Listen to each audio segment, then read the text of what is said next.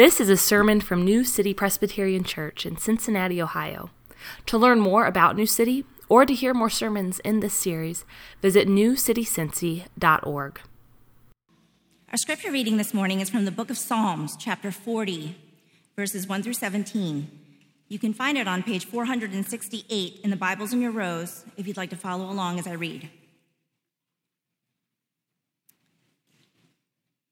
Psalm 40.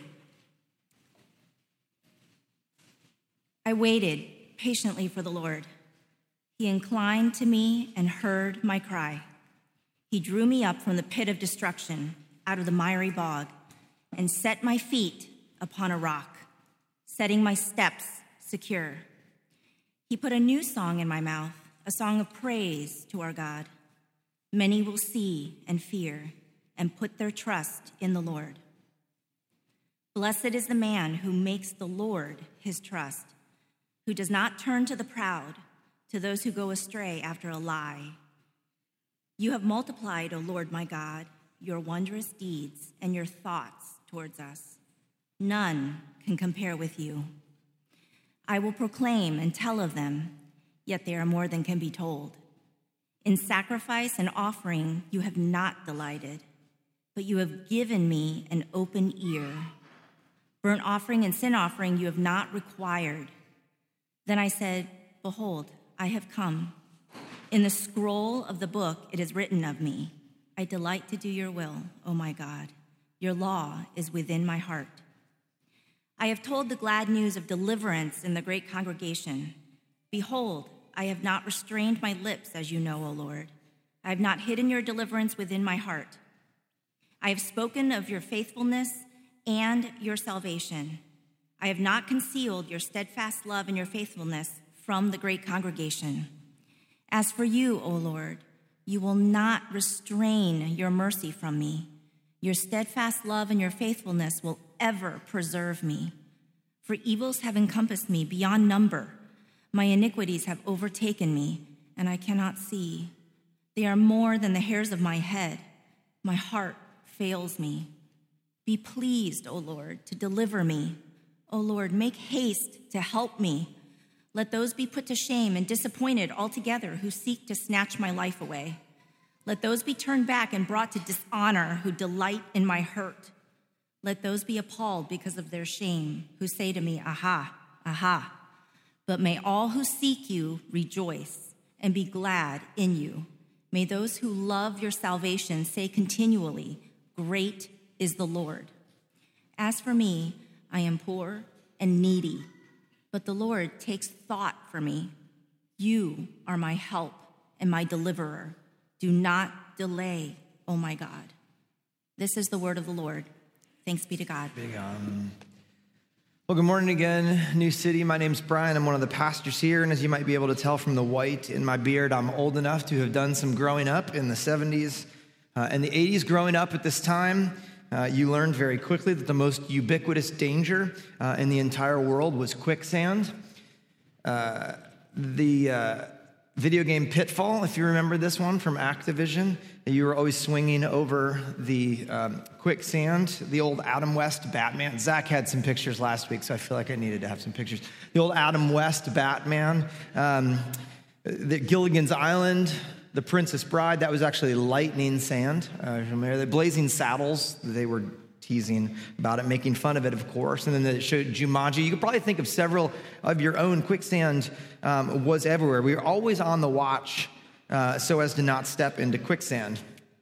By 2010, though, kids were not buying. In, in an interview with Daniel Engber, a boy named Zaid told him this. He said, I think people used to be afraid of it that is quicksand. Uh, his classmates nodded. It was before we were born, explains Owen. Maybe it will come back one day. So by 2010, uh, kids were no longer afraid of this. The quicksand trope apparently started in about the 1930s. It peaked in the early 60s, and then by the 80s, we were still beating that dead horse uh, with our tongue in cheek. Ironically, um, I found out this week that quicksand is not only incredibly rare, uh, but not all that dangerous. Apparently, you can only ever sink to about your midsection. Um, and so then you just sort of uh, starve to death, which is quite boring. Um, the Mythbusters and Bill Nye, the science guy, debunked this, and yet, uh, if we haven't had enough, there's a movie coming out this year called Quicksand. Do you guess? And in which the protagonist gets stuck in quicksand and are in there for like the duration of the movie. Um, I guess that's what happens when there's a writer's strike. I don't know.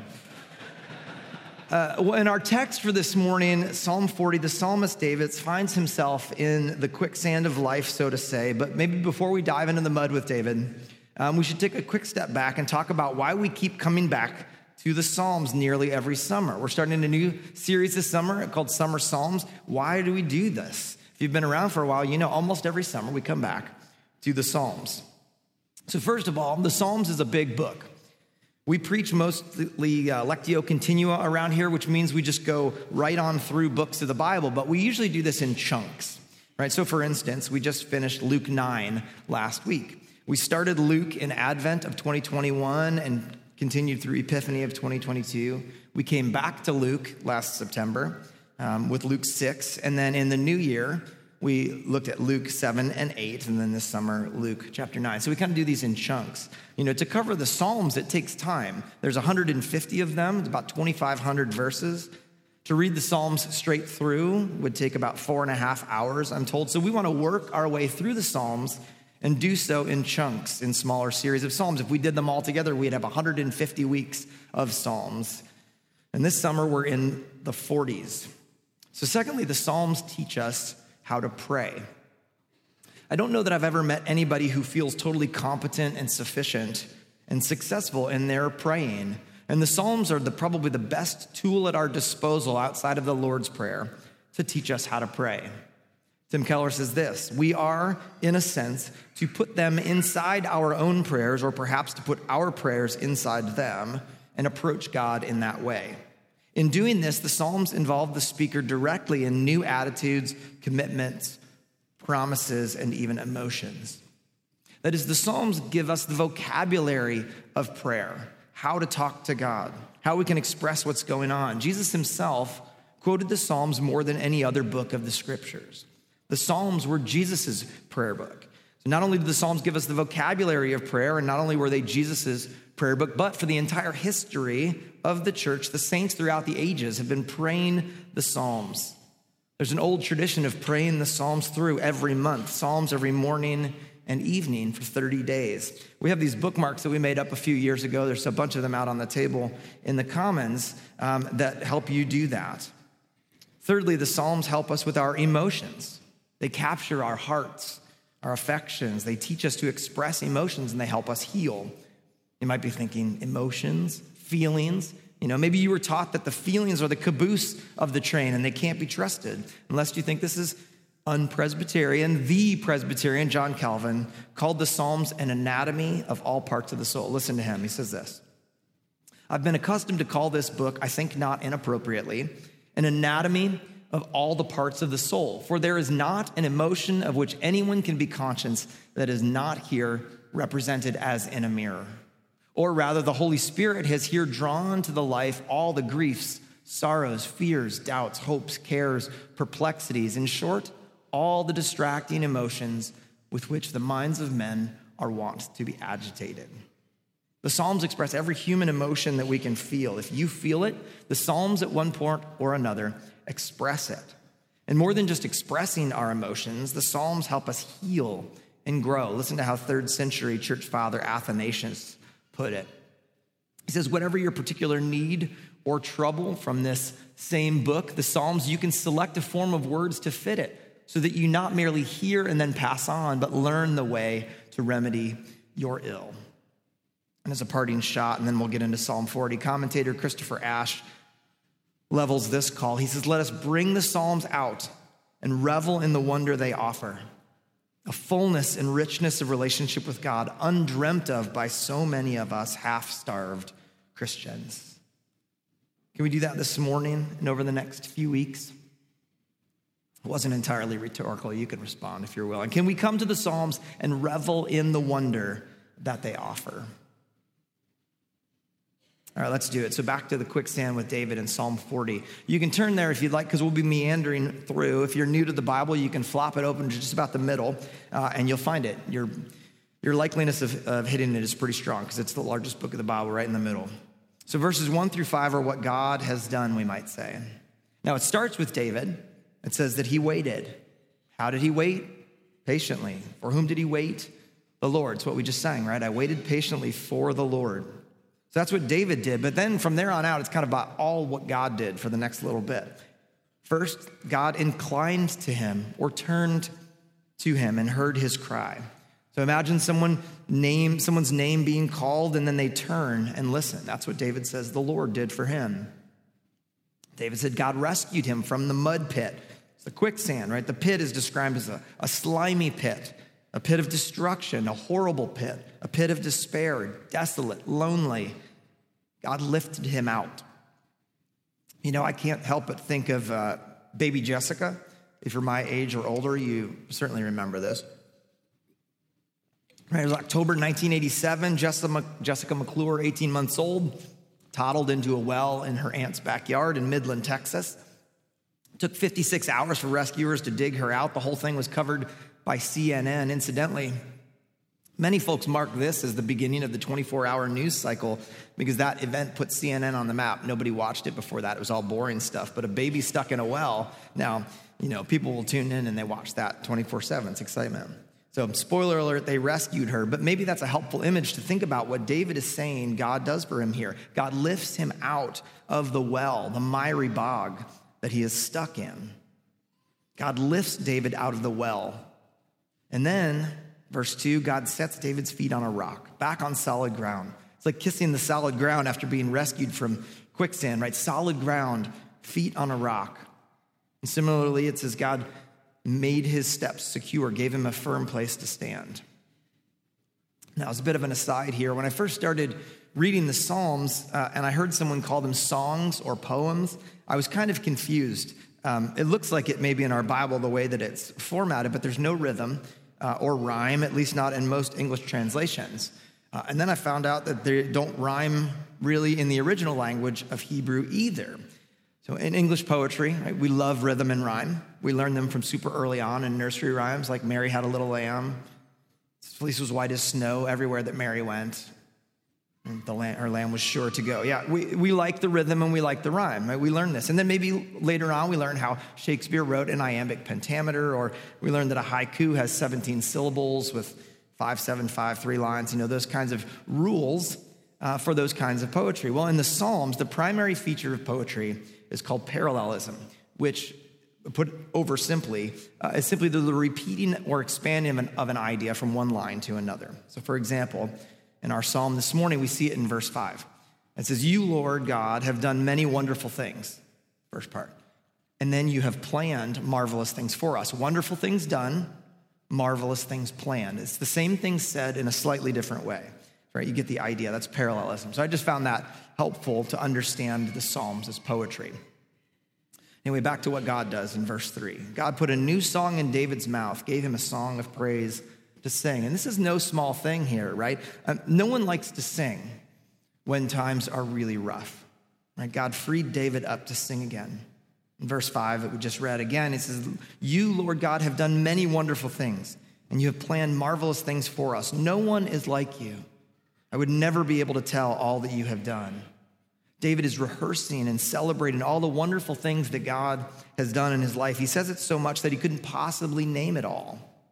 And we don't have to really wonder why David would want to rehearse and remember what the Lord has done. It's because we forget.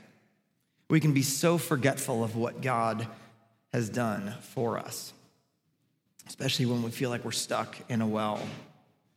We can zoom out, right? We can see the cyclical pattern in the history of God's people in the Hebrew scriptures. The king and the people follow God. Things are good. They get comfortable, they get cocky, they start to forget God, and then they keep slipping, and then they really forget God. They do exactly what they want. Things get ugly, and then they turn to God as sort of a last resort, having forgotten all about Him until they're in desperate need. Then they repent, then they remember, then they turn to the Lord. The cycle starts all over again, right? And then when we are in the quicksand at the bottom of a well, it's really easy to forget what God has done in the past. We'll move on to the next section here in just a second, but I suppose the application for this part could be remember what God has done. Be ruthless in noting and remembering what God has done in your life. Don't forget it. Write it down. Keep a journal or write it down in your planner the way that God has worked in your life. Rehearse it, remember it, sing it. Because we so easily forget. You know, write your own version of David's psalm here. He inclined to me and heard my cry. He drew me up out of the pit of destruction, out of the miry bog, and set my feet on a rock. How has God done that for you? And if you're in a place where the well is so deep and the quicksand is so virulent that you can't remember what God has done in your life, read about it in the Psalms. Turn to this psalm. Make this psalm your own. What specific pit has God lifted you out of in the past? What mud and mire has He rescued you from? Remember when He put a new song in your mouth when you were well enough to sing. So David's in pretty good shape here so far as remembering God's rescue, and he keeps going, opening his mouth. In verse 6, David drops a bit of a bomb here. He says, In sacrifice and offering, you have not delighted burnt offering and sin offering you have not required. Now, the expected way this should have worked is this David waiting, trusting, God rescuing, and then David would worship him by offering sacrifices. But here David said God does not require or delight in sacrifices. And then tucked in there is this really weird um, image that gets a little lost. You may have a footnote in your Bible where it says, uh, you know, ears you have, you open my ears. It says, ears you have dug for me is kind of the, the image there. So imagine a human head with no ears, right? Or ears clogged with so much gunk that the person is functionally deaf. That's what David is saying is, happening here. So then God makes ears where there are no ears, literally digs ears in a human head without ears. So listen to Eugene Peterson. He said, What good is a speaking God without listening human ears. So God gets a pick and a shovel and digs through the cranial granite, opening uh, a passage that will give access to the interior depths into the mind and the heart. Or maybe we're not to imagine a smooth, expansive skull, but something like wells that have been stopped up with refuse, culture noise, throwaway gossip, garbage chatter. Our ears are so clogged that we cannot hear God speak. God, like Isaac, who dug again the wells that the Philistines had filled, redigs the ears trashed with audio junk. God doesn't want bulls or goats, sacrifices, or burnt offerings here. He wants listeners. And he's willing to do it himself. As Peterson says, take a pick and a shovel and dig through the cranial granite to open up access to the depths of our souls. God wants and makes listeners who do what? Look at it in verse 8 who delight to do God's will and cherish his law in their heart. And then in verses 9 and 10, describe a sort of sacrifice, though not of animals. The sacrifice is one of speaking up. David writes this I have told the glad news of deliverance in the great congregation. Behold, I have not restrained my lips, as you know, Lord. I have not hidden your deliverance within my heart. I have spoken of your faithfulness and your salvation. I have not concealed your steadfast love and your faithfulness from the great congregation. So, if we were challenged to remember from that first section, here we're told to take that remembering and say something. Tell the story, proclaim what God has done. Sometimes remembering all by ourselves helps, right? Sometimes just doing it ourselves. Sometimes we need the storytelling of how God works in other people's lives, right? How God is at work among us. David seems to suggest that keeping the stories of, of God's goodness and faithfulness to ourselves is not good here. In a sense, we must say it aloud. I think of the old Fanny Crosby hymn where we sing, This is my story, this is my song, praising my Savior all the day long. So I suppose the application here we might say is speak now, testify, talk about God's goodness. Not only is it good for your own soul, it's also good for the church family. You can encourage someone else through telling the story of what God has done in your life. Don't hoard the stories of God's goodness and faithfulness and rescue, share them. Now, before we get into the last bit here, it's worth stopping to note that verses six through eight here are attributed to Jesus in the New Testament book of Hebrews. That's in Hebrews chapter 10, verses 5 through 7. So the writer of Hebrews says that Jesus fulfills this scripture.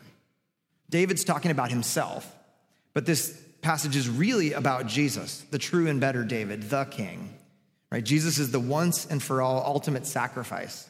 And the one who loved God's word, obeyed God's word, was the word made flesh, and the one who did God's will perfectly. As the writer of Hebrews says about this passage, he says, We have been made holy through the sacrifice of the body of Jesus Christ once for all. Like in verse 11 here in Psalm 40, God has not restrained his mercy, but poured it out on Jesus, his steadfast love and his faithfulness, ever preserving him. And therefore, for those who are in Christ, God will not restrain his mercy from us, but rather preserve even us with his steadfast love and faithfulness. That, friends, is good news that we can dwell on and remember and speak of. May God take his pick and shovel and give us ears to hear and open our mouths to declare that goodness. And then, lastly, in verses 11 through 17, we find David back in the pit. We find David back in the pit. Now, this psalm is actually a bit backwards from what we typically find in the Psalms. There's all kinds of psalms in different formats, but typically, right, we would find the psalm goes like this starts with the struggle that the psalmist finds himself in, the lament, then the way that God rescued, and then a section of praise. Here we kind of find the opposite. We see praise for rescue at the beginning, and then a section of lament. Look at David's situation here in verse 12. David said, Evils beyond number have encompassed him. His iniquities have overtaken him to the point where he finds himself blinded by his sin. He says his sin is more numerous than the hairs on his head, some kind of a addiction to his sin to the point where it's more than he can count. He can't stop. And he says his heart is failing. I know some of us here this morning find ourselves in situations like this, right? Surrounded by all kinds of external circumstances, hurting or broken or estranged relationships, sickness and disease, economic hardship, grief and loss and sorrow, depression, anxiety, fear. There is no end to the hard stuff that life throws at us. And then I know there's some of us here who aren't necessarily beset by things external to us but we're being eaten up by our own sin. Right? Sometimes it's our own sin and disobedience that breaks our heart and makes us blind, like David says here My sins have overtaken me, and I cannot see. He calls himself poor and needy in verse 17. This part about David confessing his sins and being blind and back in the pit reminded me of this video that was going around on, on Twitter or whatever it's called today. Um, and it's pretty much a perfect illustration of the Christian life as David describes it here. Poor, poor little sheep stuck in the pit, and yep, that's us, folks. That's it. That's the Christian life back in the pit. Just we sit here all day and watch this. But that's not the perfect illustration of sometimes the Christian life, right? We're out of the pit, back in the pit. Sometimes it's from external circumstances, sometimes it is our own unwillingness, cluelessness, and disobedience and sin that puts us back in the pit. David has all kinds of external pressures squeezing him, plus his own sin messing things up. Does that sound familiar? And so, in this lament, David cries out to the Lord for help, for deliverance, for justice. That's in verse 13 and following. I Suppose what we can take away from David being back in the pit is don't be surprised when you find yourself back in the pit.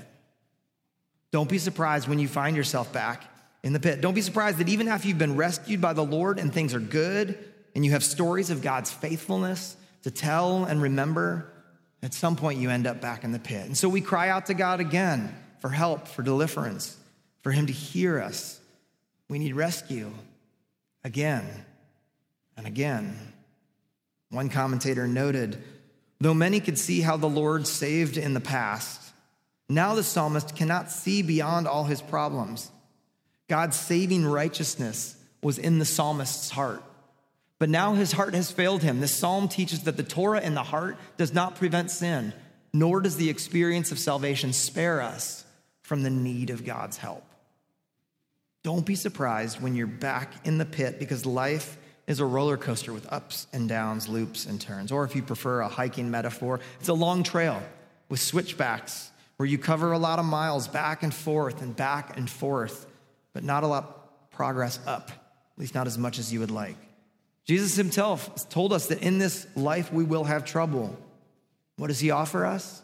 Not necessarily escape from the troubles, but he offers us his peace and his presence and the promise that in the end we get to be with him.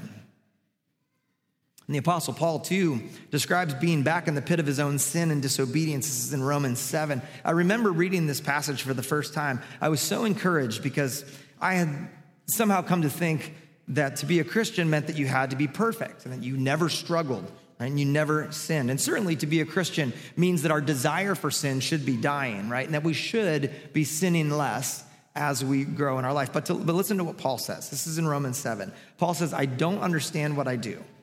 For what I want to do, I don't do.